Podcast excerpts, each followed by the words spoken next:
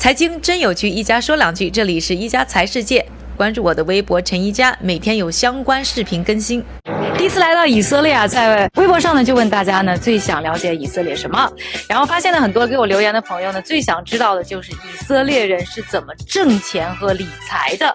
那我想来想去，觉得我怎么和大家去分析都觉得不够地道啊，所以我决定。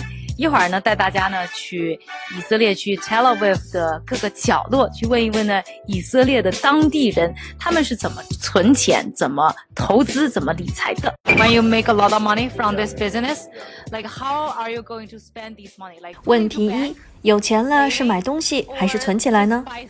呃，差不多百分之三十存到银行，百分之七十用来消费。呃，我觉得我会把它们存入银行。问题二：钻石、黄金、股票、房子，如果你有一万美金，会怎么花呢？呃，我喜欢钻石，每个女生都喜欢钻石。嗯，在以色列，我大概会用来买房子，因为房价一直在上涨。啊，我会选择房子。如果有一百万美元的话，当然是最好的方式。